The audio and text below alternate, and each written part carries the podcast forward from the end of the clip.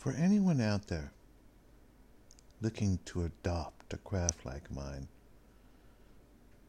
looking to represent the spiritual realm like I do, to speak on their behalf, to be their mailman in whatever form and in whatever way, here is a piece of advice. It's not enough that you give the messages. It's not enough that you give the messages exactly the way they want it. You have to represent them. You have to be them. You have to represent the spiritual realm in daily life. You have to be humble. You have to be kind. You have to be forgiving. You have to be what they are. Only in that alignment, only when you mirror and take the image of the sun, can the sun truly embrace you. And so there is an expectation of respect. There is an expectation of respect towards the craft, towards the message, towards representing them. And so I tell this story with that understanding that that really was the problem, wasn't it? Respect for the craft. All the same, a very cute little story for all of you. It is December, and we are getting ready for Christmas. The entire family is down. This is Bee's house. In this timeline, I'm not actually living with Bee. I believe I'm living in Chicago. Not entirely sure. It's around the time that I'm about to come back, though. And in this timeline, here we were celebrating Christmas. We have to put up Christmas decorations. My mother's house looks like Bing Crosby's house. I mean, it's just filled with decorations, inside, outside. Santa Claus and us could have a competition on whose house looks more Christmassy. Okay? That's how big and epic this is. On top of that, we have to make homemade tamales, homemade fideo, beans, you name it. It's a Mexican Christmas because we're Mexicans red blooded Americans that grew up under the notion of Christian faith, Christian values. This is the family I was born into. Staunch Republicans. Gives you a mirror of the type of people I'm surrounded with. My grandfather was a minister. My grandmother helped. This was the family lifestyle, the, the staunch conservative way that we all sort of followed. And so it's Christmas.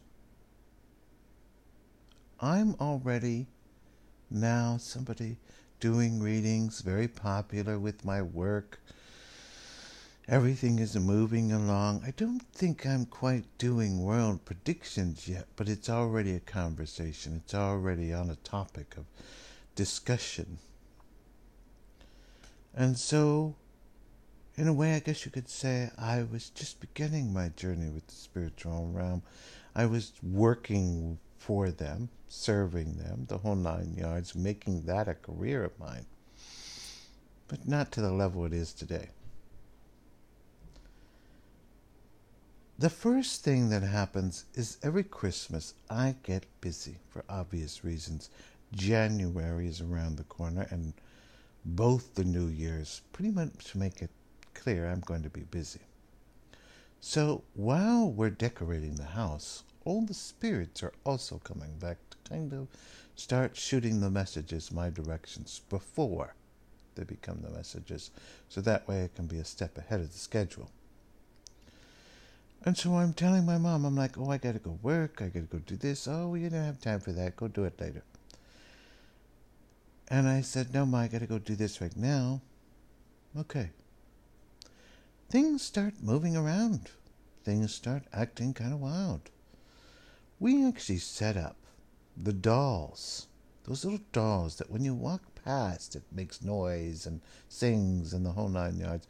We set them up by the stairs, sort of leaning up.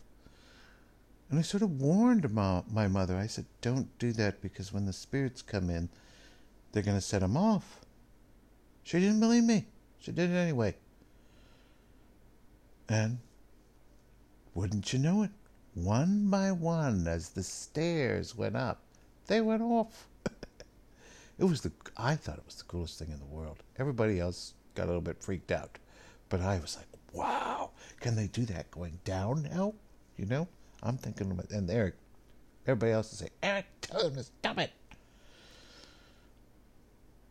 And so this is the daily life of the Lee Pink household, right?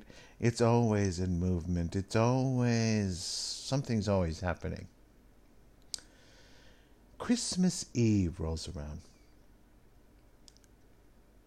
Now, keep in mind, I have been doing nothing but cooking, cleaning, putting up decorations, the whole nine yards.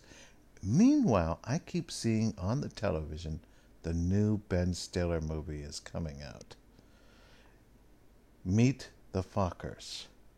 Okay, I wanted to see that so bad. I'm like, oh, Ben Stiller, he's such an awesome guy. You know, the movies he creates, woo, especially the funny ones. Anyway, so I wanted to see that movie. And it's Christmas Eve. Oh, can't see it now. It's not a Christmas movie anymore. And it just hit me like a ton of bricks. What if we skip church?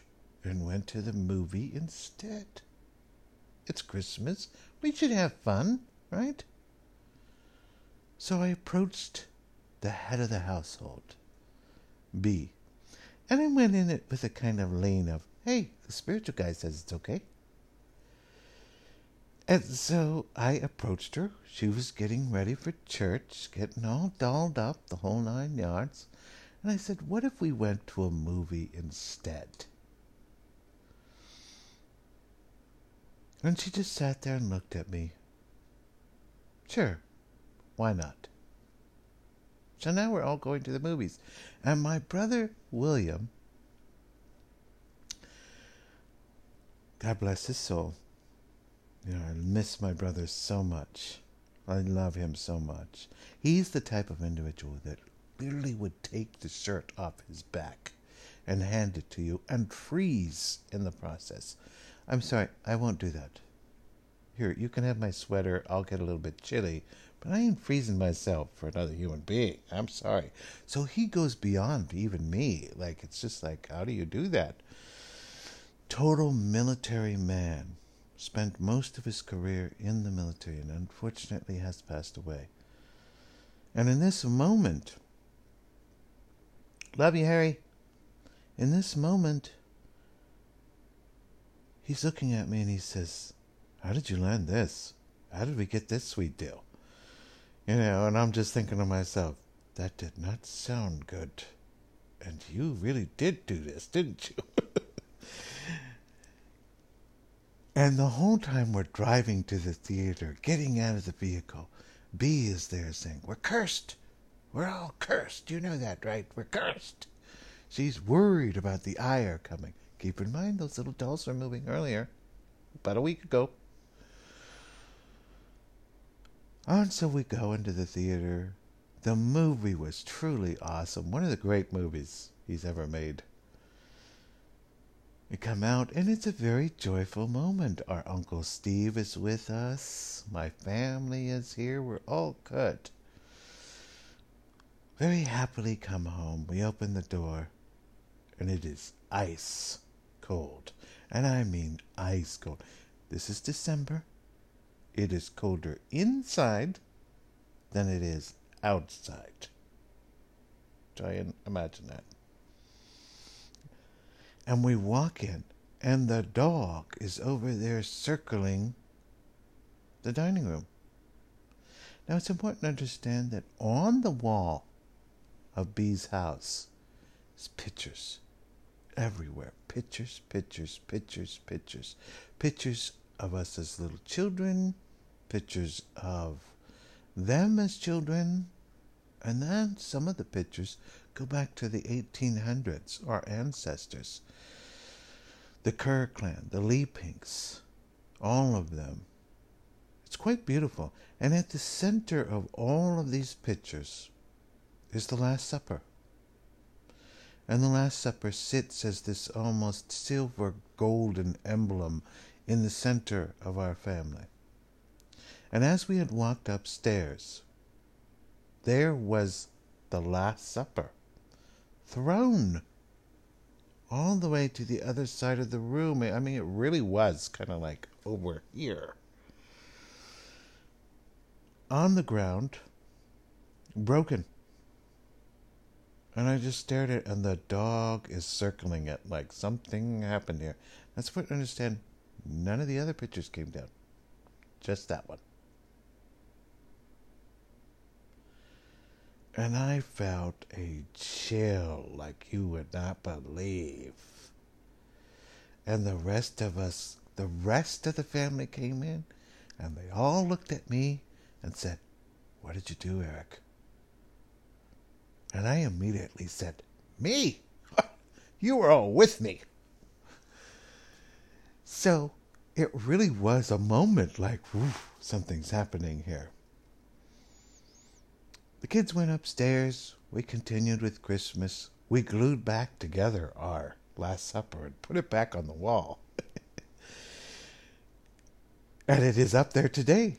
It's still there. And I remember everybody just staring at me like I had caused the apocalypse. And I'm just like, why are you all looking at me? I didn't do this. And they're like, yes, you did. Yes, you did. Yes, you did it. You're to blame. And then, in the most ghastly sense, we all got sick, except for the children. All of us sickly, especially me. I mean, I got really sick. Some sort of stomach bug or something. But it cemented the moment all of those things put together the cold room, the Last Supper now on the floor. Whew. All of a sudden, things turned sour. So, to this day, we call it the leaping curse. The leaping curse. Don't, don't upset the spirits. Don't upset the spirits, Eric. You already did that once before. Don't do it again. The curse. Don't bring the curse upon us. And all of us joke about it. Every Christmas. Don't do it, Eric. Don't do it. We're going to church, Eric. That's the only option. We're not watching. Don't even look at that theater over there. That's the story. And an understanding, a lesson to be learned that if you really want to represent the spiritual realm, if you want to speak on their behalf, if you want to be their mailman, if you want the path that is divine and good and noble and great, guess what? You actually have to follow that path. You actually have to be that path. It is a required step. But I assure you, this path that I'm on, I wouldn't take any other path. I wouldn't choose any other direction. This is the most noblest act, and I, I feel like that little drummer boy in the in the story. That's the way I feel every day. I feel like I have the honor and privilege of speaking on behalf of something far greater than I could ever be. And all I can do in this moment is be humble, live my life in whatever flawed form it is, and play my drums for something greater than I could ever imagine being. So represent them well. Thank you.